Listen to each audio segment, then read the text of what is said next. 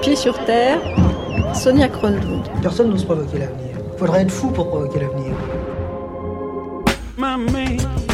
L'histoire que nous vous racontons se passe à 10 minutes de trappe dans un petit hameau des Yvelines. C'est un drôle d'endroit. Tout près, il y a des communes chics, mais aussi des grands ensembles, les cités trappistes. Il y a des petites routes, presque des routes de campagne, et juste à côté, des autoroutes. Des nationales qui côtoient des échangeurs.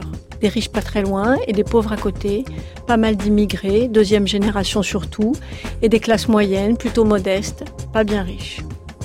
La maison de Nathalie et Daniel est en pierre, ancienne, très grande, tellement qu'on n'a pas vu toutes les pièces. Certaines ne sont même pas aménagées. C'est une maison de famille, un héritage bienvenu, mais que le couple a du mal à entretenir et à chauffer. Du coup, l'hiver, il fait très froid, on se gèle vraiment. Il y a bien une cheminée, mais elle ne flambe pas très souvent. Pas de sous, pas de bois. Et puis quand on est dans cette maison, on ne sait pas vraiment qui est là ou pas, ou à l'autre bout de la maison. Ce que font les uns les autres, qui entrent et sortent sans s'inquiéter de ce qui se passe, carrément autonome, parents et enfants. La famille prend rarement ses repas ensemble. Chacun vit à son rythme et mange en fonction de son emploi du temps. La cuisine est parfois en désordre, l'esprit est bohème, les parents musiciens. À l'extérieur, du bois coupé parfois et souvent de la boue, deux chiens et dans un enclos deux chevaux qui sont les témoins muets du deuxième épisode de la première saison de Ma fille sous influence, un podcast de Rémi Dibowski-Douat et Laure Marchand. Tout de suite, un canapé devant la porte. En réalité, on ne sait jamais ce qui se passe, on sait simplement ce qu'on veut qu'il se passe. C'est comme ça que les choses arrivent.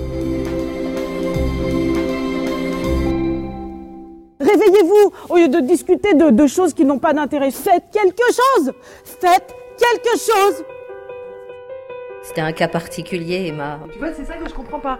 C'est-à-dire qu'elles se sont faites avoir par ça, mais elles y restent quand même. Finalement, je me suis rendu compte qu'il y avait une espèce de toile d'araignée qui convergeait sur ma fille. Entre 60 et 80 habitants de Trappes ont cherché à rejoindre Daesh. Elle avait un visage tellement fermé. Nous sommes en 2015, avant les attentats du 13 Et novembre. puis après, ben, histoire terminée, euh, on passe à autre chose, on reprend notre vie normale. Ça, c'est ce que je croyais. Voilà maintenant trois jours que Nathalie et son mari ont reçu un coup de fil du Centre de prévention des dérives sectaires. Il y a un départ en Syrie prévu pour votre fille le 18 octobre, lui a-t-on dit au téléphone. Si le ciel leur était tombé sur la tête, ça n'aurait pas été pire. Nous sommes en 2014. L'État islamique est en pleine expansion. Abu Bakr al-Baghdadi a proclamé le califat et dans la foulée, des dizaines de groupes prêtent allégeance à l'État islamique. Emma a 15 ans, elle est en seconde. Dans la famille, personne n'est religieux, pas plus chrétien que musulman. Quand Emma s'est convertie à l'islam, il y a quelques mois, ses parents n'ont pas pris ça très au sérieux. Mais là, tout d'un coup, il y a un départ imminent. L'effet de réel est saisissant. Emma a été vue par le centre censé la déradicaliser. Ses parents ont assisté à une partie des entretiens. Mais là, Nathalie décide de passer à l'attaque. On rentre à la maison et du coup, je mets le canapé devant la porte d'entrée, direct. Et là, j'ai dormi dessus euh, pendant pas mal de temps. Ensuite, consigne, on s'est organisé avec euh, mon mari. J'ai pratiquement arrêté de travailler du jour au lendemain. Et euh, on s'est donné des tours de garde. C'est-à-dire que mon fils euh, allait au collège, ma fille allait au lycée, euh, donc on n'a plus voulu qu'elle prenne le bus. On a, on l'a emmenée en voiture tous les matins au lycée. On la déposait euh, devant le lycée. On vérifiait qu'elle rentrait bien par le portail, puisqu'il n'y avait qu'une seule sortie, une seule entrée. Et on la surveillait. Alors moi, je faisais par exemple le premier quart, et puis euh, euh, Daniel faisait le deuxième. Et on y allait avec le sandwich et le café euh, de chez McDo. Entre-temps, bien sûr, j'ai été voir le CPE, donc le proviseur du lycée, pour lui dire interdiction formelle de laisser ma fille sortir. Elle va forcément à la cantine, elle n'a pas le droit de sortir. Je vous demande votre aide. Je lui explique légèrement, imaginez le truc en 2014, c'est-à-dire que le mec, il me regarde, ça passe par là, ça sort par là direct, il comprend pas. Donc il me dit oui d'accord et puis en fait euh, trois jours après euh, elle sort avec euh, deux copines et on, l'arrête en route.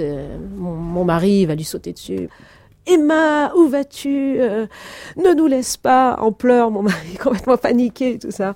Ne t'en vas pas. Mais j'y crois pas. Mais qu'est-ce que tu fais? J'ai honte, papa, 20 ans. En fait, euh, elle allait au kebab avec ses copines. Et, euh, et puis, bah les consignes n'étaient pas suivies par le lycée. Donc nous, on l'a surveillée H24. Et on l'attendait jusqu'à la sortie, devant le portail du, du lycée. Voilà.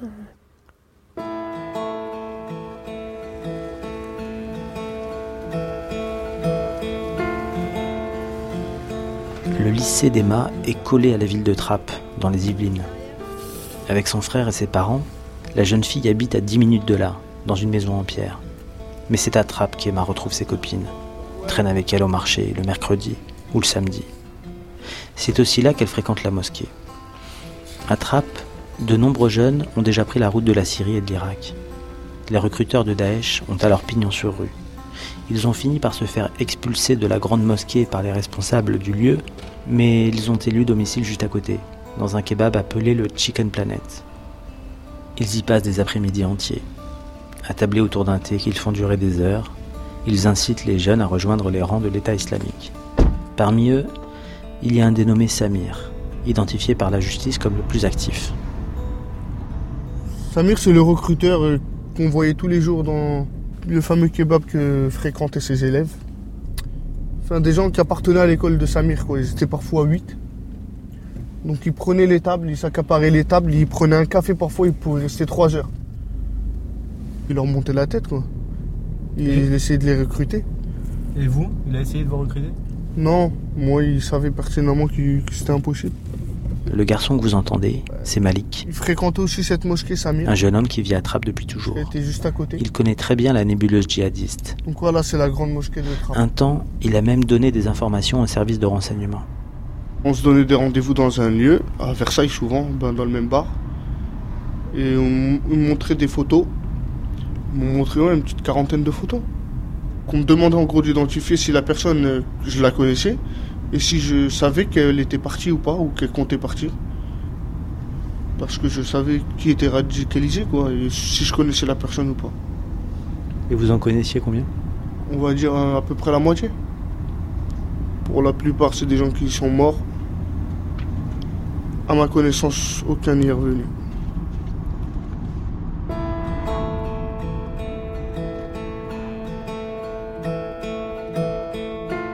En tout, selon les estimations des services de renseignement, 80 trappistes ont rejoint les zones de guerre de Daesh. Pour une ville qui ne compte que 31 000 habitants, c'est considérable. Des jeunes sont partis sans crier gare, en laissant un mot sur la table de la cuisine. Comme Marwan, un jeune de trappe qui devait passer son bac en juin 2015 et dont on est aujourd'hui sans nouvelles. Il a laissé une lettre sans équivoque, produite comme pièce à conviction dans une affaire de terrorisme. Il l'écrit j'ai rejoint l'État islamique, un État qui ne juge que par la voie de la charia et qui suit la voie des salafs, écrit-il. Ne croyez pas qu'on m'a lavé le cerveau, je suis grand, j'ai réfléchi longtemps, et le mieux pour moi est de faire la hijra. Beaucoup sont morts dans les combats, certains ont commis des attentats suicides, d'autres ont été tués par des drones ou par des commandos de la coalition internationale. Trapp détient donc le record national du nombre de départs pour rejoindre Daesh, le Cham, comme disent les adeptes. Mais ça, Nathalie et Daniel ne le découvriront que plus tard. Salam alaikum. Ça va mon frère? Sha'arawi, bien sûr, mais qu'est-ce que vous voulez Des couteaux de Sha'arawi Ibrahim, qui tient l'unique librairie islamique de Trappes, en face de la mairie, connaît bien les jeunes de la ville. Il appartient au courant Tablir, rigoriste et prosélyte, mais anti-Daesh. C'est un missionnaire, il a contribué à l'islamisation de Trappes. Au début de la vague de Daesh, les jeunes comme Emma sont venus dans sa boutique. Des parents également. On a eu euh, des parents qui sont venus euh, inquiets des positions rigouristes qu'avaient leurs leur euh, jeunes. Bon, je vous donne un exemple. Un, jeune qui malheureusement est passé à l'acte, pour autant d'avoir essayé de le convaincre, un jour de venir à, la boutique et puis de me dire oh, je voudrais tellement aller à la base de loisirs et puis euh, les gens euh, français, chinois, portugais qui sont en train de manger du cochon, faire griller leur cochonnade et puis boire leur, vin, euh, de leur mettre un coup de pied là-dedans et tout ça, de lui répondre mais pourquoi? De me dire pour qu'ils comprennent que la, la, loi de Dieu elle est la plus haute. Je dis mais en faisant cela, est-ce que tu vas les faire aimer la religion ou est-ce que tu vas les faire détester? Non, non, mais de toute façon, il faut qu'ils craignent Dieu et tout ça. Bon. Et ce garçon, il est passé à l'acte. Voilà.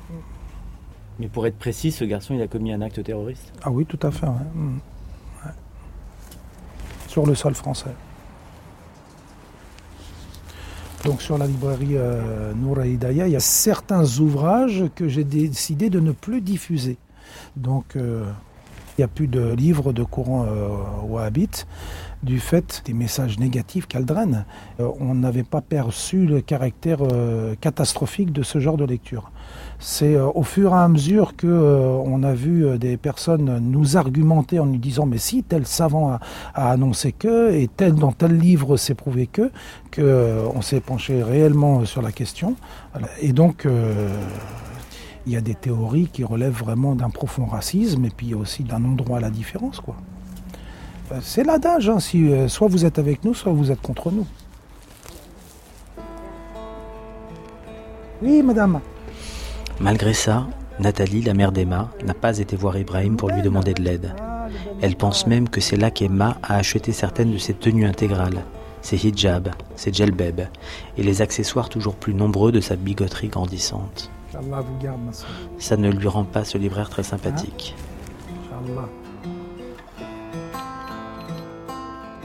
Il y a des choses qu'elle a, elle a pris là-bas, et puis il y a des choses qu'elle a achetées ailleurs, hein, puisque je suis passée chez elle euh, dimanche soir. Euh, la pile, euh, elle n'arrête pas d'augmenter. Quoi. Il y a encore trois autres bouquins. Alors là, par contre, je ne sais pas ce que c'est. je ne sais pas. Des, petits trucs reliés, des petits livres de poche, des petits machins. Ça, c'est vraiment du gadget, quoi. C'est carrément du packaging, on voit. Tu vois, vraiment. Et puis, elle a le gros bouquin rose pour les filles. Alors où on parle des règles pendant 35 pages, et puis après, on met 50 pages sur le mariage. Voilà. La fille qui est impure quand elle a ses règles. Et puis là, j'en ai vu des tout petits reliés, hein, avec euh, en cuir, tout relié, très joli, c'est un peu genre gothique. Euh, je dis tiens, voilà. Donc je, croyais, je pensais que c'était une boîte à bonbons, j'en sais rien. Ben, j'ouvre le truc, et c'était un, un, petit Coran aussi dedans. En tout cas, c'est un truc écrit en arabe, grand comme ça, tout relié, très beau. Voilà. À ce moment-là, avec son mari, il pense y arriver tout seul. Euh, les tapis, euh, D'ailleurs, ça y est, la date du départ d'Emma en Syrie, le fameux 18 octobre, est passée. Et leur fille est toujours là. Nathalie pense qu'il suffira de la surveiller étroitement.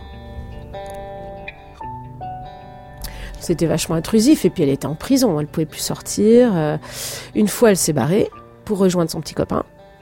Donc euh, j'ai essayé de la suivre, je l'ai perdue en route euh, vers la défense et machin. Enfin, donc j'ai appelé des copines pour essayer de voir si on pouvait pas la récupérer par-ci par-là. Enfin, c'était la panique. Une ou deux fois, elle, s'est échappée pour aller retrouver son petit copain. Peu après, Emma demande à sa mère l'autorisation de faire du babysitting. Après tout, pourquoi pas?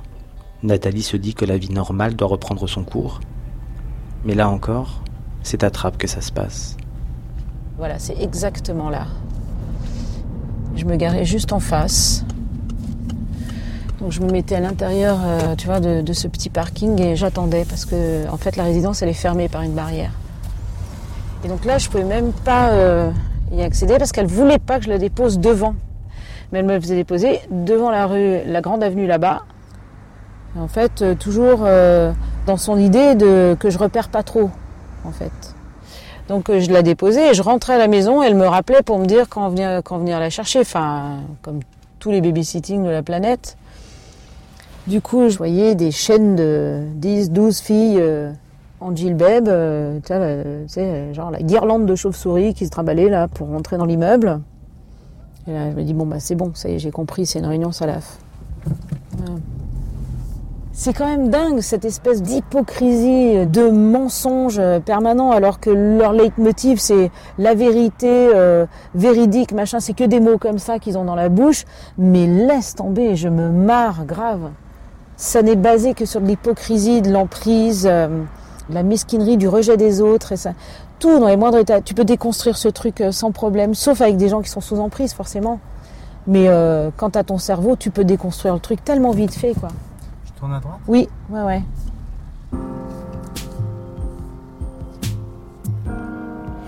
Jusque-là, Nathalie a toujours laissé sa fille libre de ses mouvements. Lui poser des questions, la fliquer, comme elle dit, ça ne lui serait sûrement jamais venu à l'esprit. C'est contraire à ses principes. Ce qui est sûr, c'est qu'elle fréquente une mosquée de trappe, et surtout des lieux de culte clandestins. Et ça, ce n'est pas possible pour Nathalie. Elle pense qu'il faut l'éloigner de trappe de toute urgence. Il y avait quand même des vacances scolaires. Et je me suis dit, super, je vais l'envoyer à Grenoble, chez sa grand-mère, comme ça elle sera surveillée H24. Et donc, à Noël euh, 2014, j'ai mis ma mère dans la confidence. Je lui dis, bon, je, t'envoie Emma, comme ça tu la surveilles, elle est bien en sécurité chez toi, etc. Quelque temps. Donc elle est allée à Grenoble et puis elle disait à, sa grand-mère, bon ma mamie, euh, je sors euh, place Grenette euh, avec mes copines, on va manger une glace place Grenette. Et puis en fait elle retrouvait des sœurs qui sont recruteuses très agressives, prosélytes, qui l'avaient alpaguée à Grenoble. Donc elle allait à la mosquée et probablement qu'elle allait à des réunions euh, moultes et variées ou des contacts avec des recruteurs. Ça, c'est pratiquement sûr. J'ai fini par prendre conscience de la multiplicité des façons d'accrocher euh, ma fille et finalement je me suis rendu compte qu'il y avait une espèce de toile d'araignée qui convergeait sur ma fille et je me rends compte finalement on est en sécurité nulle part. J'arrive à mettre ma fille en sécurité nulle part.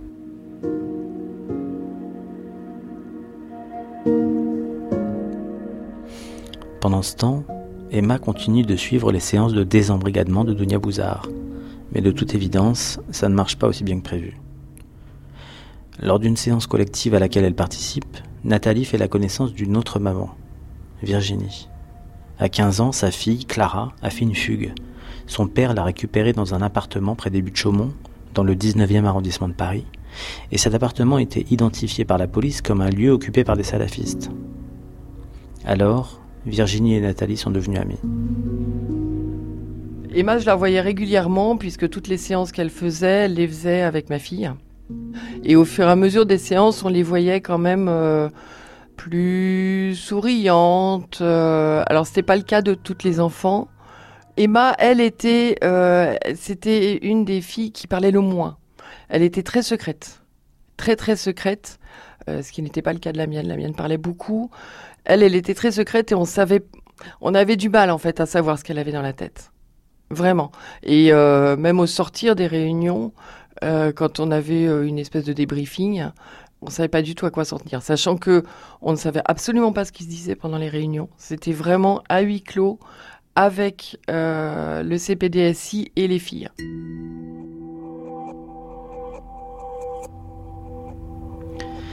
Pour savoir ce qui passe par la tête de sa fille, Dunia Bouzard pense que Nathalie devrait rencontrer Brandon, le petit ami d'Emma.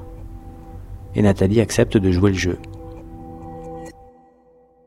Ma fille, trop contente euh, qu'on fasse venir son petit copain, donne le numéro et on appelle ce, jeune gars. Et euh, contre toutes mes attentes, bizarrement, le gamin accepte de nous rencontrer. Donc on y va avec euh, Dunia Bouzard, sa fille Laura. Et donc nous voilà partis tous les quatre, pas loin de la gare du Nord, euh, pour retrouver donc euh, ce fameux euh, jeune garçon. Et on se retrouve dans un bar avec lui. Et là, je découvre pour la première fois le petit copain de ma, fille. Donc effectivement, un, gamin de 19-20 ans, pas plus, tout mignon, avec des yeux de biche, enfin adorable, super beau.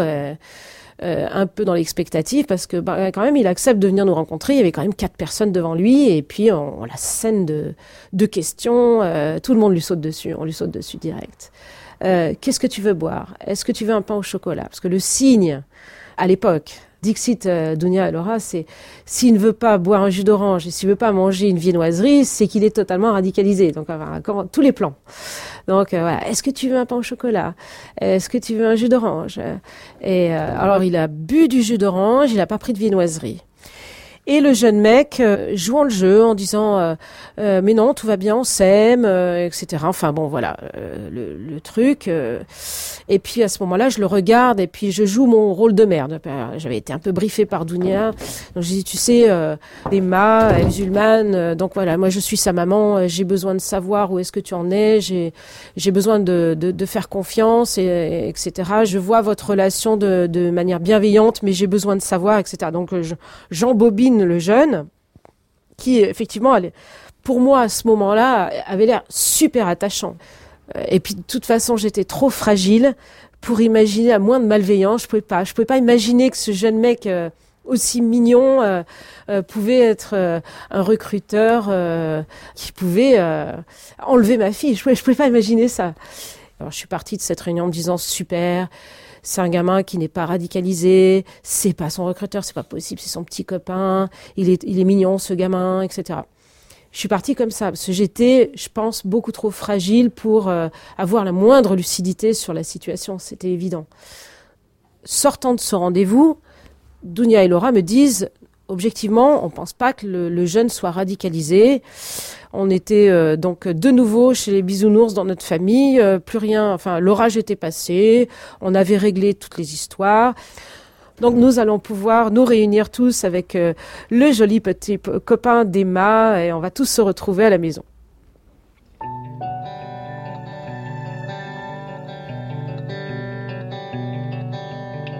Difficile donc de se faire une opinion définitive sur le copain d'Emma. Est-ce que c'est lui qui l'a recruté? Ou quelqu'un d'autre Et puis qu'est-ce que ça veut dire recruter quand on parle de deux adolescents de 15 et 19 ans? Pour Dounia Bouzard, il appartenait au salafisme low cost. Pour définir tous ces jeunes qui se disent salafistes mais qui connaissent pas grand-chose de l'islam et, et qui trouvent une justification à s'auto-exclure et à exclure les autres. Voilà. Je sais que c'est plus simple si on dit là il y a les recruteurs puis là il y a les recrutés. C'est pas si simple. Chaque jeune qui adhère à cette idéologie a tellement l'impression qu'il découvre la solution pour en finir avec la corruption de la loi humaine que de toute façon, il embrigade tout ce qu'il y a autour de lui. Et il l'embrigade de manière pas forcément euh, consciente. Ça devient pour lui une aide. C'est tous les gens qu'il aime, il va essayer de les emmener avec lui. D'où les fratries et les embrigadements amoureux.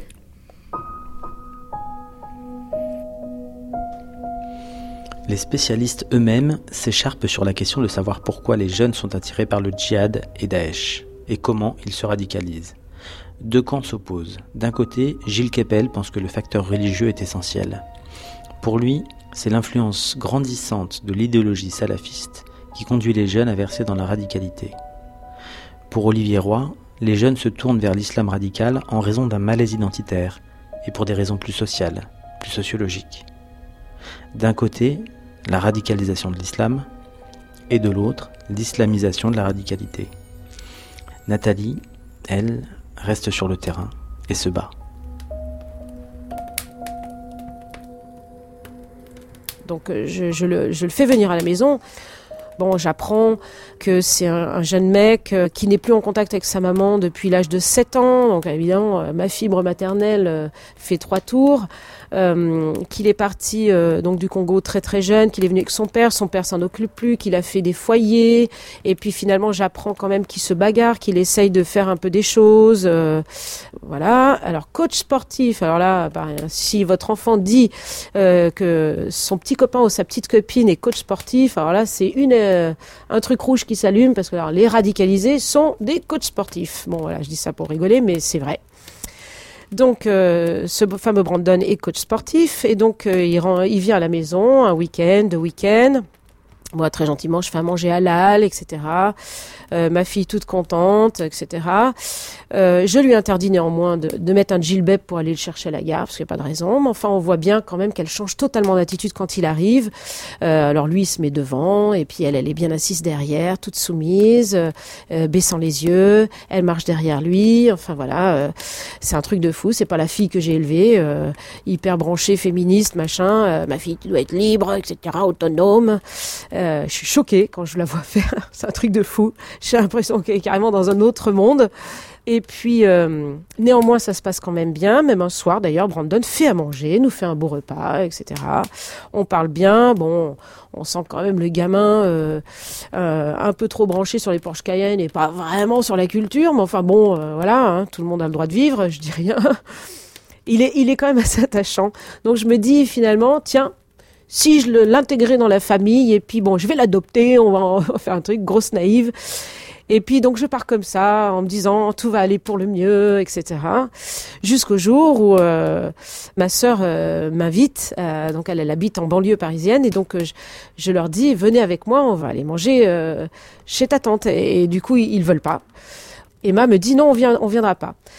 Et donc je vais les voir et je regarde bien Brandon dans les yeux. Je dis Brandon, je vous laisse tous les deux dans la maison tout seul parce que mon mari était en tournée je vous fais confiance, euh, vous êtes sage. Sous-entendu, bien entendu, j'espère bien que tu vas pas coucher avec ma fille. Euh, mais t'inquiète pas, Cathy, on est musulmans, on n'est pas mariés, euh, on va faire attention, t'inquiète pas, tu peux compter sur nous. Et donc voilà, je les laisse avec, en, décidant de faire confiance. Ma fille, je savais qu'elle n'était pas prête pour une expérience sexuelle quelle qu'elle soit. Et puis, bah, évidemment, euh, ce qui devait arriver arriva. Trois semaines après, euh, ma fille m'appelle, euh, me fait appeler par l'infirmerie du lycée. Donc, et maman, j'ai une galère, je suis enceinte. Bravo, super, 15 ans et demi, top.